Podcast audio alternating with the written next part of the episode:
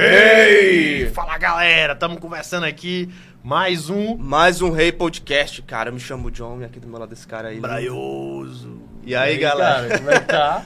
Tudo bem, cara. Mais uma você? gravação, né, pô? Mais, um uma, podcast. mais uma. Pois é, e aí depois dessa pausa, né, eu fico imaginando o que a galera tá pensando, né, pô. Pois mas é, né, pô? Mas. a gente tá voltando aí com força total, a gente já Força deixou isso total. claro aí no último episódio, mas não é sempre bom reafirmar, né, pô, isso daí, porque é uma É, parada que a gente vai estar trazendo mais pessoas aqui, pessoas incríveis, e aí, como vocês já sabem, né, cara?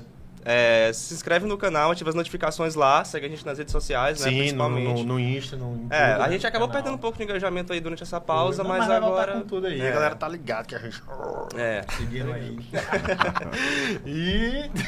E galera, hoje estamos falando aqui É, com, com- Doutor com Silvio careca. Mendes. Com careca.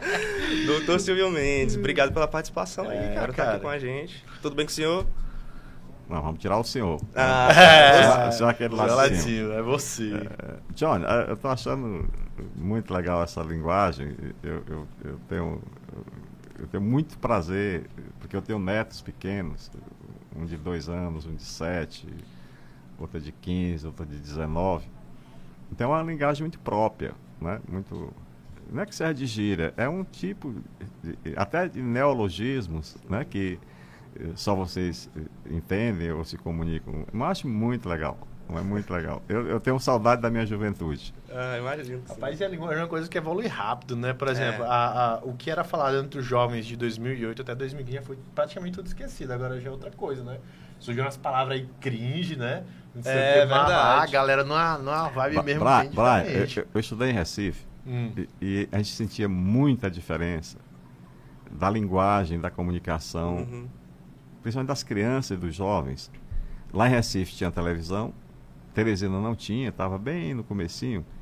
Então a linguagem, o traje, o vestir, os costumes eram muito diferentes, porque a comunicação ela é muito interessante, muito importante para o nosso comportamento. Né? Diz, diz que o Tolstói, lá da, filósofo russo, disse que para cantar o mundo tem que cantar primeiro a sua aldeia. Então cada aldeia, de- dependendo da sua cultura, dos seus costumes, é cantada de uma forma diferente. É. Então hoje está mais uniforme com as redes sociais, com E ficou as redes mais sociais, ela aproximou, assim, Muito. né? É, muito Muito, demais, assim, muito. faz parte hoje da vida das pessoas. né? muito, muito. E a gente é- fala assim, a gente tem, por exemplo, isso aqui, né? Quer dizer, rock, né? A gente é meio desse Mas isso é antigo, isso é do meu É, tempo. não, esse aqui é Isso é do meu antigo, tempo. É, isso é do seu tempo, né? Claro.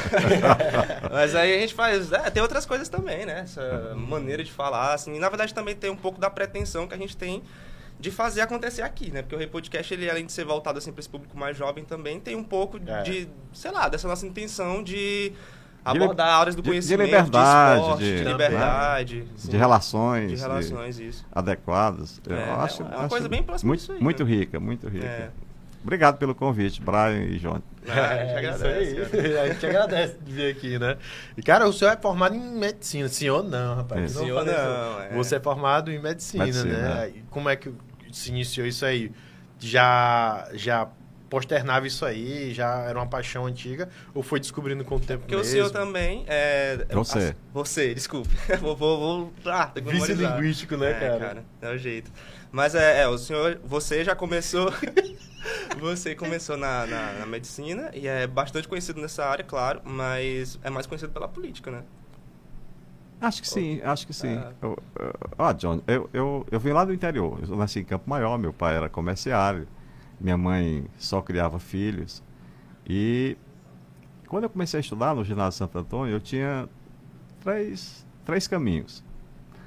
Eu pensei em ser caminhoneiro, padre, minha, minha família sempre foi muito religiosa, e médico. Quando eu falei que queria ser médico, eu fui chamado de atrevido, porque um filho do comerciário naquele tempo era impossível. Só as famílias ricas, eh, tradicionais, enfim, tinham esse privilégio. Eu chamo privilégio ou oportunidade. E por que caminhoneiro? Porque meu pai tinha um caminhão, um, um caminhãozinho Mercedes, e eu viajava com ele, com o Bião, que era um, um motorista muito legal, e, e muito manso, muito, muito amigo. E o que eu achava mais legal, além das, das paisagens, eh, eh, estrada fora, eram os encontros dos caminhoneiros naqueles postos de gasolina, naqueles restaurantes de beira de estrada, as conversas me encantavam, né? As prostitutas, assim, com aquela liberdade sem limite, e eu ficava sempre, eu sempre fui muito retraído nisso. Mas eu, mas eu ficava muito quieto, mas observando e me encantando. Então eu queria ser caminhoneiro por esse fato, era, era o principal. Mas se hoje ainda fosse possível, eu gostaria de, de ser motorista, de ser caminhoneiro dessas carretonas grandes e sair pelo mundo afora. Eu receio porque a violência hoje é, é muito grande e, e, talvez isso me, me impeça. Né? Mas esse sonho não acabou ainda. Né? E eu fui estudar medicina. Eu sempre estudei em, escola pública, meus pais não podiam pagar escola particular. E o que eu digo é o seguinte: quando você tem uma dificuldade, você tem que buscar a superação. Né? Quanto mais é concorrência, é disputa, mas sempre escola pública. Boa ou ruim, não bota a culpa nos outros. Faça o seu esforço. É, então, para você ter ideia, é, é, eu, eu não sou exemplo para muitas coisas, mas nesse caso eu sou. No sentido de assim, quanto mais a dificuldade, quanto maior a dificuldade, maior a determinação de você perseverar, de você conseguir o seu objetivo. Então eu fui para Recife, morei em casa de estudante e, por incrível que pareça, passei nas duas faculdades de medicina de lá, um, um, Ciências Médicas e a Federal. E olha só, estudando em escola pública, com dificuldade financeira e tal e tal, é, que a maioria tem hoje até, é, eu passei em terceiro lugar no vestibular da Federal. Que né? coisa, né? Isso aí foi em que então, ano, mais pelo esforço. Você lembra? Eu passei em 1968. Você nem era projeto de gente. Com certeza não. Não, nem nos planos. de- Então, e depois, eh, eu terminei lá na, na Federal de Pernambuco, que foi criada por um piauiense, né, da família Freitas. E fui para a Universidade de São Paulo, em Ribeirão Preto, uma cidade conservadora, muito. Lá a disputa é do saber, não é de dinheiro, não é de bens materiais. A disputa é de, de saber, de saber. Nós fomos recebidos assim. Um professor que nos recebeu, o professor Godofredo Koberli, era filho de au- austríaco, e ele muito ríspido, cor de alemão, né? De, eh, os austríacos são mais assim secos. Disse assim, disse, olha, eh, só existem três faculdades de medicina tipo A no Brasil. Ribeirão Preto, a Paulista e a USP lá em São Paulo. Eh, E eles não sabem tanto. Eu imagino vocês que vêm lá do Nordeste deverão ser semi-analfabetos. Um amigo cearense ficou, impactou aquela, aquela forma deselegante até de nos receber e até pensou em ir embora. Eu disse: não, nós não vamos embora, nós vamos mostrar quem somos nós. Então, o que, é que a gente fez? Estudar. Muito. Trabalhar muito. Mais do que os outros. Então, quando eu fui fazer, o, quando termina o curso, são dois anos, é, veja só, eu fui, eu fui eh, tutor, vamos dizer assim, eh, o, o Sócrates, o grande ídolo nosso da- do futebol, porque ele é de uma família aqui de Belém, do Pará, e ele era um aluno que ficava no meu grupo. Eu, eu era, de certa forma, um professor, do, um grande caráter, um grande caráter, um cara rebelde, e- mas um grande cidadão. E quando a gente foi fazer o- o- o concurso nacional para o título especialista, eu tirei o segundo lugar do Brasil. Então, Nossa. os desafios eh, a gente enfrenta. ninguém é, é- é pior ou melhor do que ninguém. Né? Tem, uma, tem uma frase que eu ensino para o meu neto e ele aprendeu, diz assim, ninguém sabe tudo que não possa aprender. Nem ninguém nada sabe que não possa ensinar. Então, É. o caminho é longo, mas, mas a gente chega onde quer. Eu imagino que o senhor tenha visto uma transformação assim drástica, né, nesse modelo de educação, Muito. que é o Enem, né, hoje em dia que já é outra forma aí Tem de, de- é, eu acho que, que ingressão.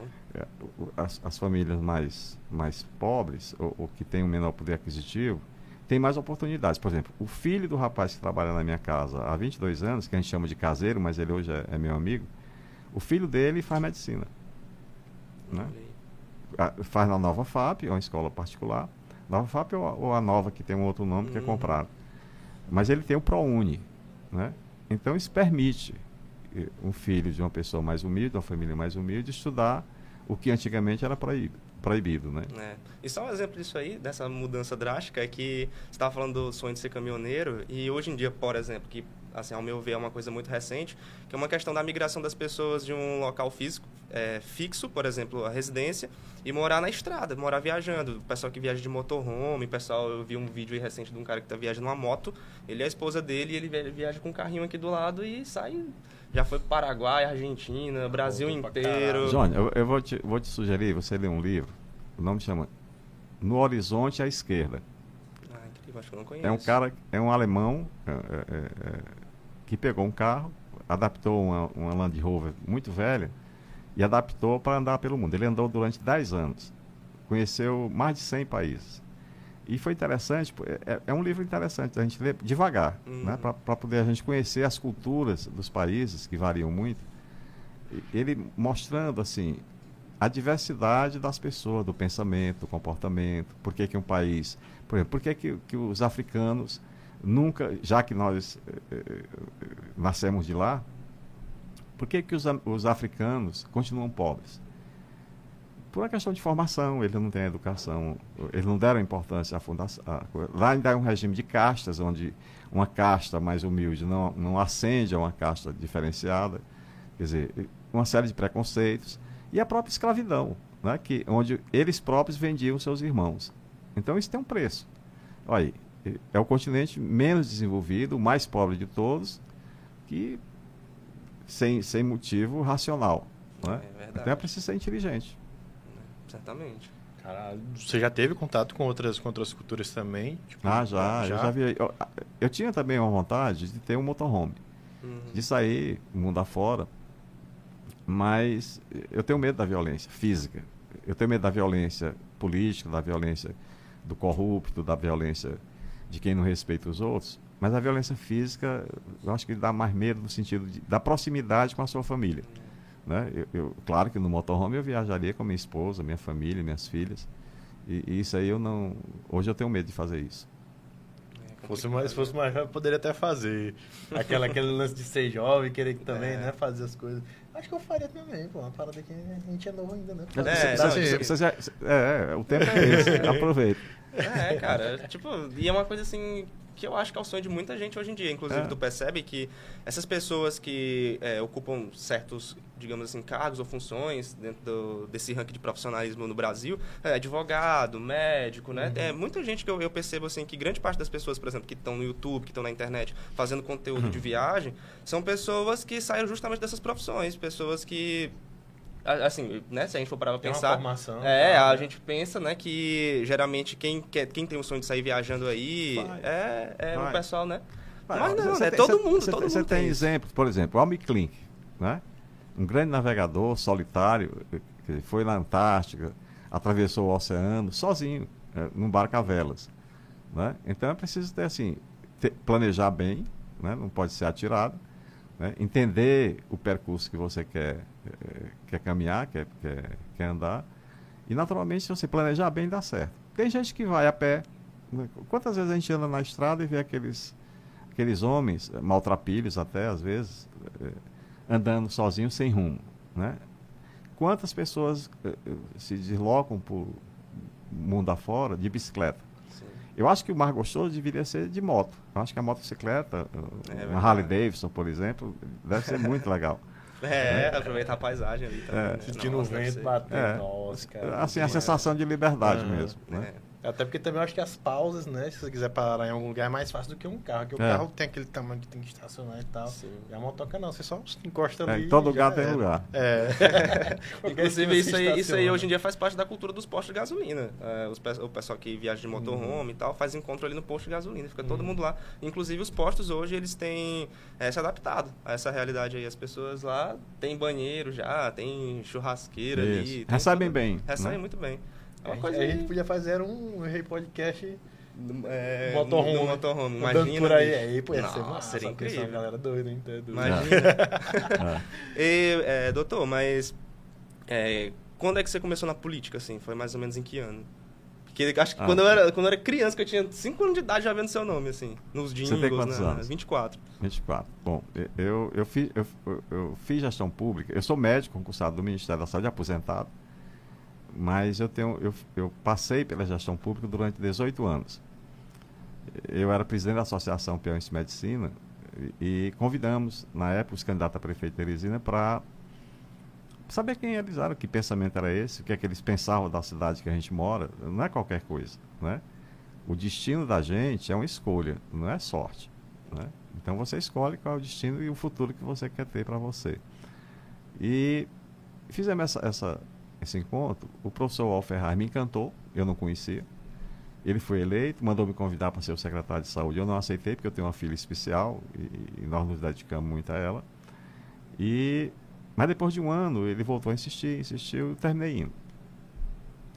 E fiquei 12 anos como secretário de saúde de Teresina. E depois o Firmino, talvez por falta de opção, ele me convenceu a ser candidato a prefeito de Teresina. Né? Então a gente foi candidato. Acho que nós cumprimos e fizemos mais do que nós prometemos, porque nós fizemos um, um, um plano de governo que distribuímos na cidade dizendo que a gente achava que era necessário fazer pela cidade e em algumas áreas a gente fez mais do que prometemos. Né? Posso te citar algumas, como o shopping da cidade, que eram aqueles, não sei se você conheceu ali no centro, eh, sim, tinha ali aproximadamente 3 mil pequenos comerciantes, ambulantes, homens e mulheres, no meio da rua, no sol, na chuva. E eles não acreditavam, mas nós fizemos o shopping da cidade e hoje eles têm é, tem uma loja, tem a chave, tem o um endereço e ganham mais dinheiro. Então eu chamo isso de oportunidade. Então eu fiquei lá é, um, um, mandato, né, nós fomos eleitos. É, eu já não concordava com a forma de não governar, que eu chamo isso de desgoverno, que fazem com o Piauí. Na questão, eu não sou contra uh, o governador, contra esse, aquele personagem. Eu sou contra a corrupção, detesto isso é crime dos piores. Eu sou contra a ineficiência, eu sou contra a arrogância, eu sou contra. É preciso escutar as pessoas a quem você se propôs a servir. Então, o, e o resultado dá certo. Por exemplo, três dias na semana, a gente, eu não ia para a prefeitura, eu ia para a rua. Seja andar na cidade, conhecer as obras, ouvir as pessoas, conversar com as pessoas. E, e isso aproxima o gestor público de quem precisa e quer eh, influenciar, ajudar a cidade. E isso aconteceu dessa forma. Né? E quando eu deixei a prefeitura, eu fui reeleito, eh, só lembrando, a população, pela equipe, não fui eu só, né? uma equipe que nós conseguimos formar, que tinha um compromisso com a cidade, nós fomos reeleitos com 72% dos votos de Teresina. De cada 100 teresinenses, 72 continuaram confiando na, na forma de governar. E deixei a, a, a prefeitura com 92% de aprovação. De cada 100, 92 concordavam com a forma de fazer, de cuidar da cidade. Portanto, se você olhar a população, mesmo adversários políticos concordavam com a forma de fazer. E eu fui para uma missão que, que eu agora tô, me convenceram com a partida do Firmino, a, a retornar a uma atividade política. Então, eu entendo a política, a política decente, a que sempre eu fiz, eh, nós fizemos, como missão de servir, de ouvir as pessoas e fazer, eh, realizar desejos e necessidades. Eh, sem demagogia. Eu, eu, eu, nem tenho vaidade, não tenho saudade de poder nenhuma, mas acho que a política deve ser um caminho de servir né? Nada mais do que isso. Incrível. Por qualquer caminho. Uhum. O senhor é pré-candidato a governador, né? Isso. É o governo do estado. Isso. Ah, incrível, cara. É, saindo um pouquinho da política aí, né? Falamos um tiquinho. Rapaz, isso é um pescador mesmo, um exímio pescador, é, né? Fera, Quando é que surgiu esse negócio aí de começar a pescar, de ter esse apreço pela pesca? Brian, eu, eu, eu sempre gostei, eu gosto de fotografia, uhum. eu gosto de ler. É, muitas vezes eu prefiro ficar só, a solidão me, me faz bem. E, e a pescaria, é, primeiro, ela, ela te faz conhecer muitos lugares. Né? Eu já pesquei no mar, lá na Galileia, em, em Jerusalém, na Terra Santa. Né? Peguei um bagrezinho pequeno, mas peguei. é, e aqui no, no, no, Piauí, os rios, regra geral, eles são pobres de peixe, né? porque eh, as pessoas usam rede, uh, engancham, um coisa chamado espinhel, que fica de espera. Então, Então, isso é uma forma de exterminar uh, a riqueza dos peixes que poderiam ser mais permanentes. Então, pelo menos duas vezes por ano, eu vou para a região da Amazônia, Mato Grosso, é, Amazonas mesmo, o estado do Amazonas. A gente vai para Barcelos, que eu, eu só faço pesca esportiva. Né? Eu só pesco de anzol, o peixe a gente devolve para a água depois de tirar uma fotografia se ele merecer. Então a gente não fica com o peixe. E lá o povo tem essa cultura. Né? A gente só leva o peixe aquele suficiente para comer. Eh, os outros não, e solta. Lá tem o peixe mais esportivo do mundo, lá você encontra é, norte-americano, japonês, chinês, enfim. Nós vamos atrás de um peixe chamado tucunaré. É, é, o mais valente, é o mais predador, é o mais que já chegou aqui pelo Piauí. Né? Ele já, já invadiu, e é muito ruim, porque ele não é uma espécie nativa nossa. Então ele é predador porque ele come os outros peixes. Quanto ao Piauí, nós, eu, eu, estava trabalhando num projeto, John, de recuperação do Rio Parnaíba. Né? Eu conheço o Parnaíba lá na sua nascente, no Riacho Frio, e até Parnaíba. Então, o que, é que, o que foi que aconteceu ao longo de muitos anos? É, destruíram parte da mata ciliar, a, a, as matas da, das margens, as lagoas vicinais onde o peixe se reproduz é, foram cercadas, muitas aterradas, e o, o, o, rio, por conta dessas agressões, ele foi assoreando, quer dizer, ele foi, tem, tem lugares que ele passa assim como se fosse um riacho, né? Então a gente tinha um, um, projeto, tinha não, tem um projeto feito, nós conseguimos juntar na mesma sala o, a CHESF da barragem, a universidade, a, o DENOX, o IBAMA, enfim, as instituições, a Codevasf. Então nós fizemos um projeto de recuperação uh, do Rio Parnaíba. Eu não imagino como é que seria a vida sem o Rio Parnaíba, tanto para o Piauí como para o Maranhão. Conseguimos dinheiro da bancada federal, dos deputados federais e dos, dos, dos senadores, pouco dinheiro, em torno de 4 milhões, mas é suficiente para fazer os primeiros 80 quilômetros de rio. Né? Vamos ver o que é que, que, é, que é possível. Mas é uma, é, uma, é uma necessidade que todos nós precisamos juntar mãos para defender o Rio Parnaíba. Ele é um patrimônio é. É, que não tem preço. Certamente, do, né, cara? Desse, desse, dessas pescas aí, tem um. Qual foi o maior que você já pegou assim, que mereceu uma foto? Que, ah, tem, um... tem, tem muitos, tem muitos. É, tem muitos. É, o, o, peixe maior que eu peguei foi uma pirarara, que os, é um nome indígena, que é peixe arara, né? Porque ele é muito colorido. Ele não é gostoso, não é bom de, de comer, mas é muito bonito. De todos o mais bonito. É, de 58 quilos. Nossa, a gente, a gente passou quase uma hora para conseguir trazer ele para o barco. Caramba. Foi fotografado e solto, naturalmente. Rapaz, o bicho é gigante. Bom, gigante. eu nunca vi, não. Depois vou dar uma olhada. Modéstia à parte. E onde foi essa, essa desculpa, pescaria? Lá no Rio Negro. Rio Negro, rapaz. No Amazonas. Cara, e lá é incrível, né? Uma região assim rica em muito todos os rico, aspectos. Muito rica e a população tem o eles têm o, o, o cuidado de preservação da natureza, né? Por exemplo, outra, outra viagem incrível foi. É, é, é, a, gente, a gente vai em grupos de amigos, né? E um amigo, nós saímos aqui de, de Teresina para Altamira.